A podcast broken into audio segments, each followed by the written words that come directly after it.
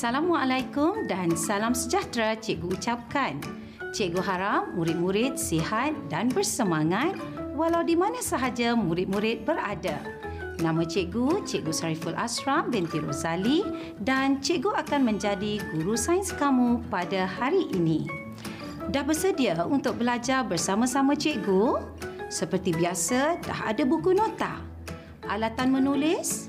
Bagus. Pastikan murid-murid membuat catatan semasa sesi pembelajaran ini.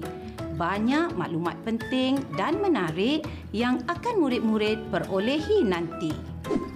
Pada hari ini, cikgu akan mengajar tajuk pengembangan dan pengecutan jirim. Dan tajuk yang kedua, penyerapan dan pembebasan haba oleh objek apakah yang murid-murid perlu kuasai daripada tajuk hari ini? Pertama, murid-murid perlu dapat menerangkan bagaimana pengembangan dan pengecutan jirim berlaku. Seterusnya, murid-murid perlu menerangkan kegunaan pengembangan dan pengecutan jirim dalam kehidupan seharian. Dan yang terakhir, murid-murid perlu mengenal pasti bagaimana jenis permukaan sesuatu objek mempengaruhi kadar penyerapan dan pembebasan haba oleh objek tersebut. Murid-murid, bagaimanakah termometer berfungsi? Mengapa kabel elektrik dipasang kendur? Bagaimanakah alat penggera kebakaran berfungsi? Dan mengapa lori tangki minyak biasanya dicat dengan warna putih atau perak?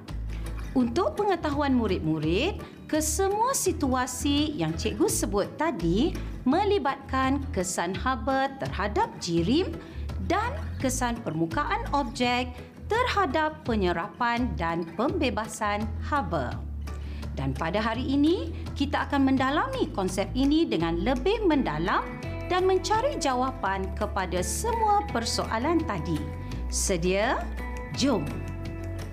Lihat situasi mudah ini. Paras merkuri dalam termometer meningkat apabila bebuli termometer diletakkan di dalam bikar berisi air panas. Paras merkuri menurun apabila termometer diletakkan pula di dalam air sejuk bagaimanakah keadaan ini berlaku?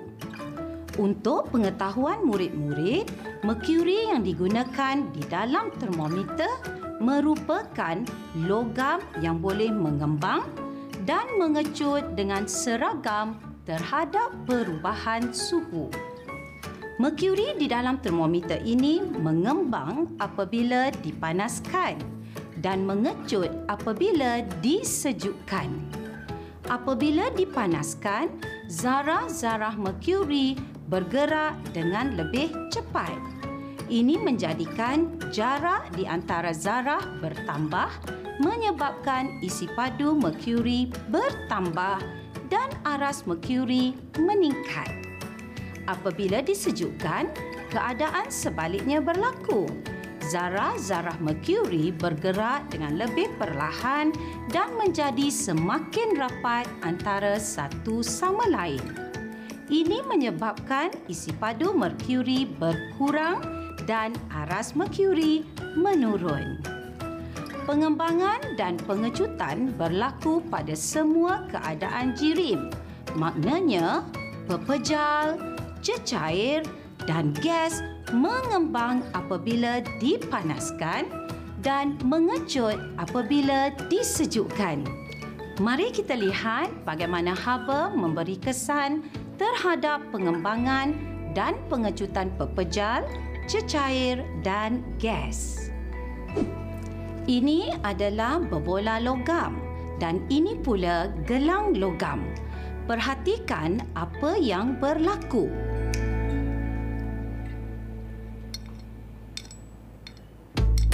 Bebola logam dapat melepasi gelang logam dengan mudah. Sekarang, cikgu akan panaskan bebola logam ini selama lima minit dan memasukkan semula bola logam ke dalam gelang.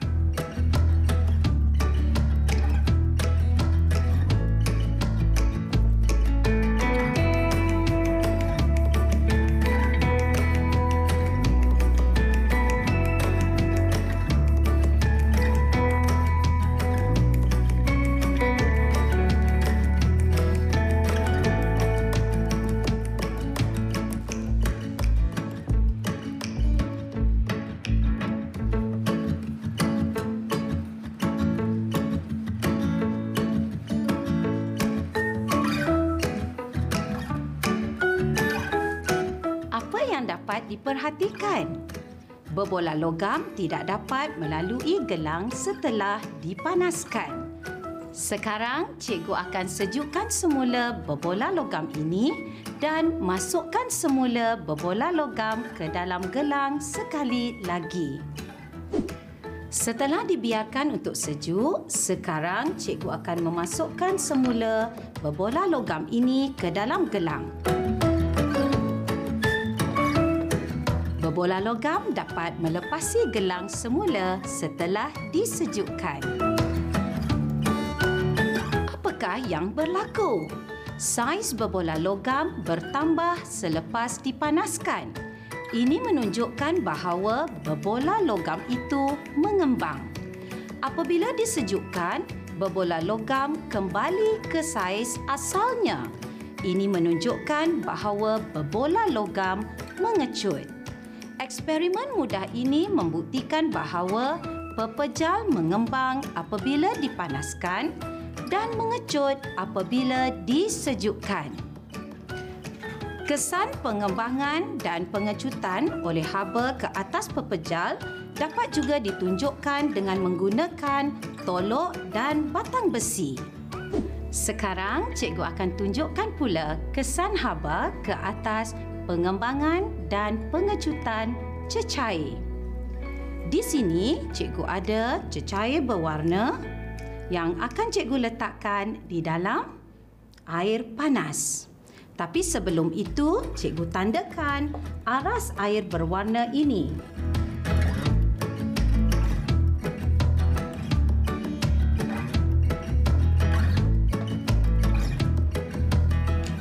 Perhatikan betul-betul apa yang berlaku apabila kelalang kun ini dimasukkan ke dalam air panas.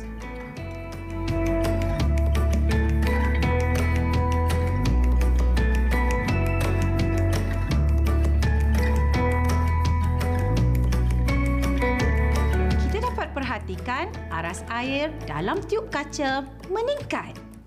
Boleh murid-murid jelaskan mengapa? Betul, ini kerana air berwarna ini mengembang apabila dipanaskan. Seterusnya, mari kita perhatikan pula apa yang berlaku apabila kelalangkun ini dimasukkan ke dalam besen berisi air ais.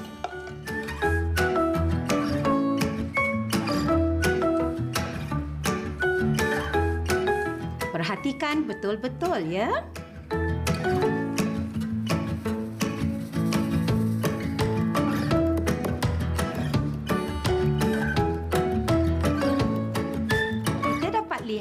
Lihat aras air dalam tiup kaca menurun.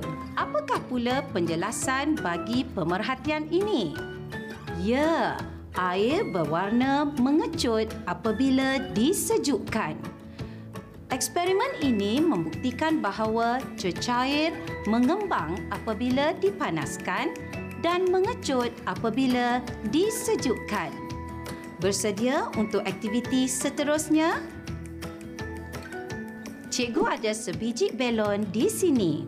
Perhatikan apa yang berlaku apabila cikgu masukkan kelalangkun kaca ini ke dalam besen berisi air panas.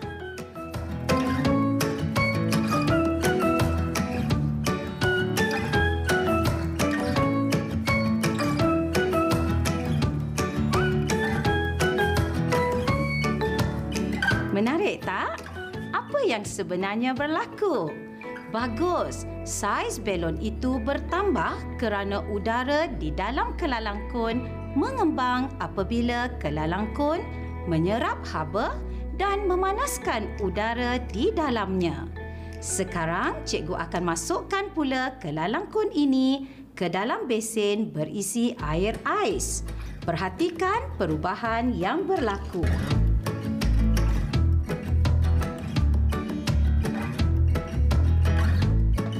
Boleh nampak apa yang berlaku? Saiz belon mengecil. Ini kerana udara di dalam kelalangkun mengecut apabila disejukkan. Eksperimen ini membuktikan bahawa Gas mengembang apabila dipanaskan dan mengecut apabila disejukkan.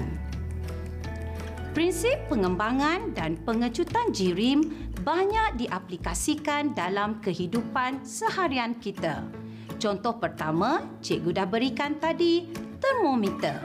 Mari kita lihat kegunaan lain. Kabel elektrik digantung kendur dari tiang ke tiang. Ini bertujuan agar kabel ini tidak putus apabila mengecut semasa cuaca sejuk. Terdapat ruang kecil di antara penyambung rel pada landasan kereta api. Ruang ini membenarkan landasan mengembang semasa cuaca panas bagi mengelakkan landasan membengkok atau bertindih. Jambatan keluli juga mempunyai ruang untuk pengembangan. Terdapat penggolek dan ruang pada salah satu hujung jambatan. Ruang ini membolehkan jambatan mengembang semasa cuaca panas tanpa memecahkan atau merosakkan struktur jambatan. Satu lagi kegunaan prinsip pengembangan dan pengecutan jirim ialah jalur dui logam. Jalur dui logam diperbuat daripada dua jalur logam yang berbeza logam yang berbeza mengembang dan mengecut pada kadar yang berbeza. Sebagai contoh, kuprum mengembang lebih cepat berbanding besi. Jika kuprum dan besi digunakan sebagai jalur dui logam, jalur ini akan membengkok. Mari kita lihat apa yang cikgu maksudkan.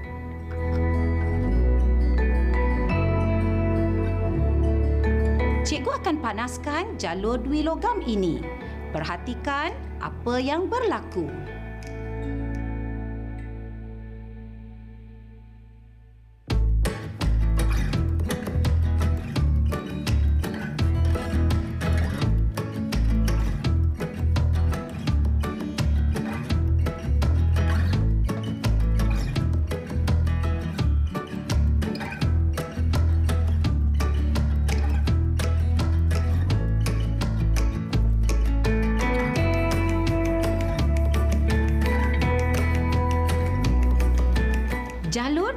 Logam ini membengkok kerana kuprum mengembang lebih cepat daripada besi. Logam yang mengembang lebih cepat akan menjadi lebih panjang. Jalur dui logam digunakan dalam peralatan yang memerlukan pengawal aturan suhu. Contohnya ketuhar elektrik, seterika elektrik dan penggera kebakaran. Di dalam peralatan ini, jalur dui logam biasanya juga dipanggil termostat. Kita boleh menggunakan prinsip pengembangan dan pengecutan jirim untuk menyelesaikan beberapa masalah yang kita hadapi dalam kehidupan. Contohnya, botol jam yang ketat dan bola pingpong yang kemek ini.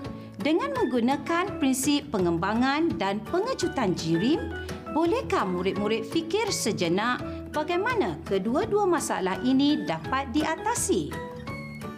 Bagaimana botol jam dapat dibuka dengan mudah dan bagaimana bola pingpong ini dapat dikembalikan ke bentuk asalnya? Dah ada jawapan ke? Kita bincangkan bersama-sama. Baiklah.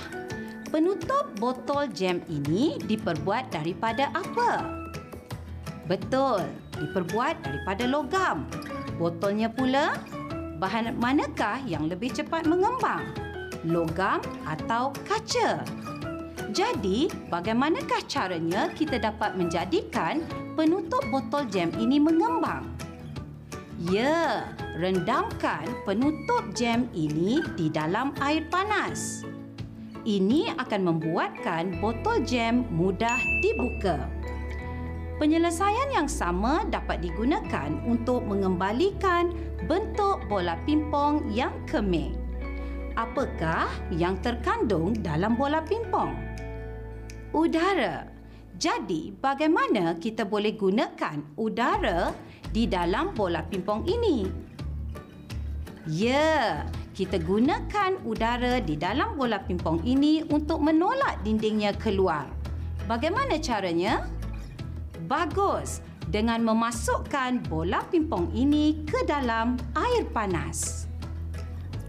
Udara di dalam bola pimpong mengembang apabila dipanaskan dan menolak dinding bola untuk kembali ke bentuk asalnya. Mudah kan murid-murid? Murid-murid, apakah warna baju kegemaran kamu? Siapa yang suka memakai pakaian berwarna hitam di sini? Topi hitam? Tudung hitam? Tahukah kamu memakai pakaian yang gelap semasa cuaca panas akan membuatkan kamu rasa lebih panas dan tidak selesa? Begitu juga apabila kita memasuki kereta yang ditinggalkan di bawah matahari yang terik. Suhu di dalam kereta yang bercat hitam lebih tinggi berbanding kereta yang bercat putih. Mengapa keadaan ini berlaku? begini. Sesuatu objek menjadi panas apabila objek tersebut menyerap haba.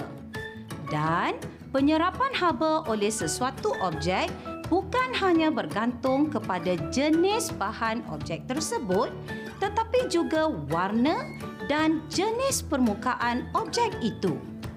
Begitu juga dengan keupayaan bagi objek itu membebaskan haba. Objek yang dapat menyerap haba dengan baik adalah juga pembebas haba yang baik. Bermaksud, objek yang cepat menjadi panas akan juga cepat menjadi sejuk. Permukaan yang gelap dan kusam merupakan penyerap haba yang lebih baik berbanding permukaan yang cerah dan berkilat.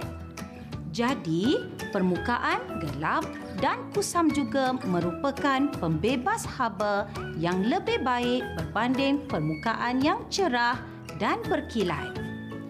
Sebelum ini, kita pernah bincang bahawa konduktor menyerap haba dengan baik. Maka, konduktor yang berwarna gelap dan kusam akan menyerap haba dengan lebih baik lagi. Untuk memahami konsep ini, cikgu berikan satu situasi. Cikgu memasak bubur dengan menggunakan periuk logam. Cikgu memilih periuk logam yang berwarna gelap dan kusam kerana logam dan warna yang gelap menyerap haba lebih cepat berbanding periuk seramik yang berwarna putih dan berkilat. Jadi, bubur cikgu akan masak lebih cepat.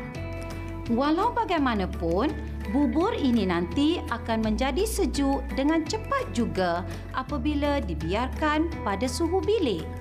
Ini kerana periuk logam ini membebaskan haba dengan cepat. Jadi, apakah yang patut cikgu lakukan sekiranya cikgu mahukan bubur masak dengan cepat tetapi lambat menyejuk? Ada yang nak cuba jawab tak? Cuba aplikasikan segala konsep yang telah kita bincangkan sebelum ini. Dah dapat? Bagus cadangan itu. Cikgu boleh menggunakan periuk logam itu untuk memasak.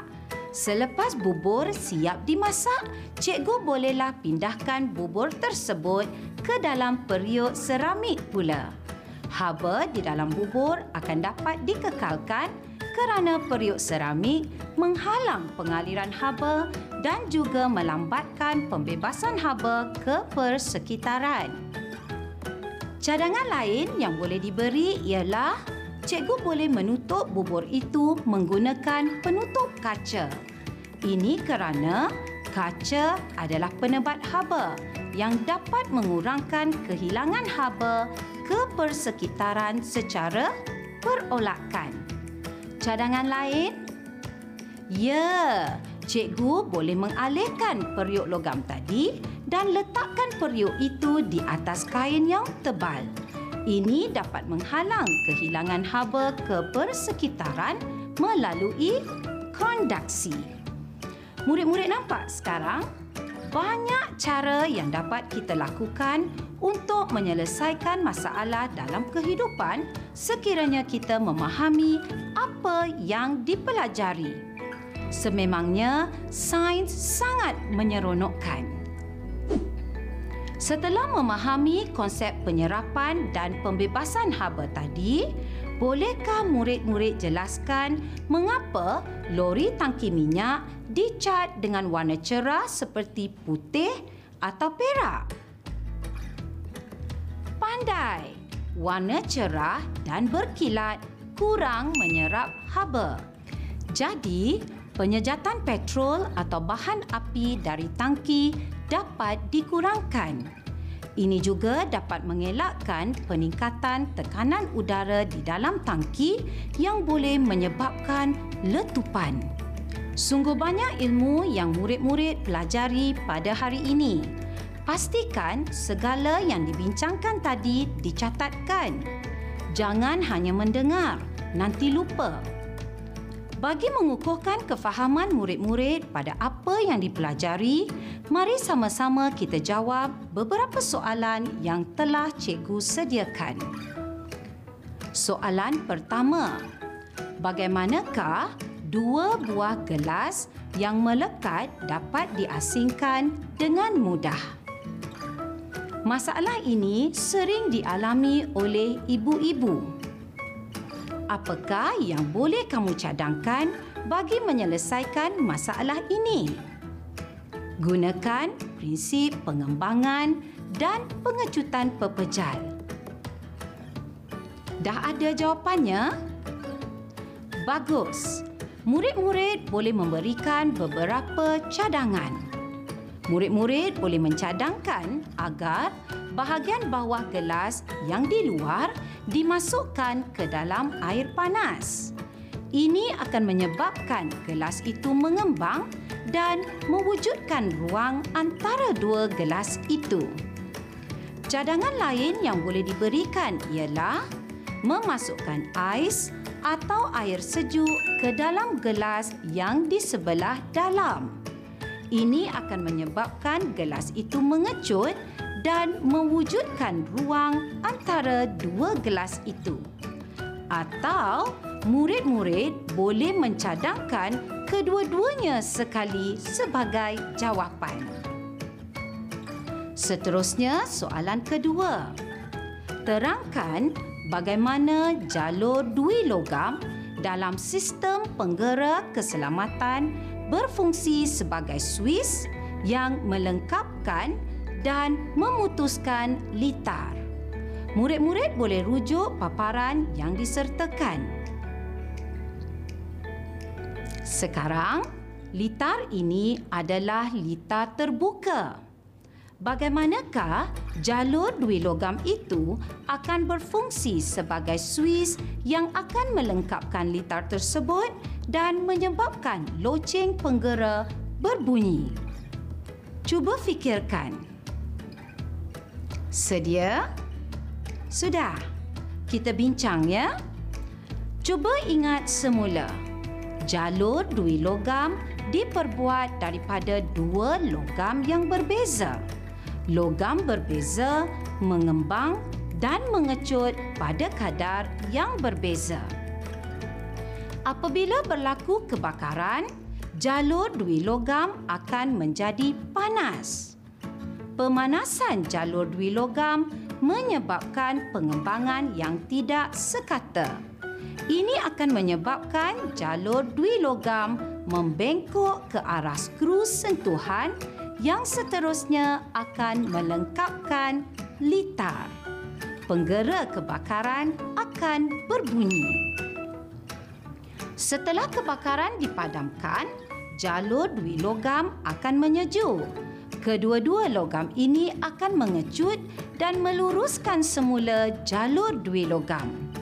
Keadaan jalur dui logam yang lurus akan memisahkan jalur dui logam dari skru sentuhan yang seterusnya memutuskan litar. Penggera kebakaran akan berhenti berdering. Sekarang boleh kita jawab soalan yang terakhir. Soalannya agak mudah.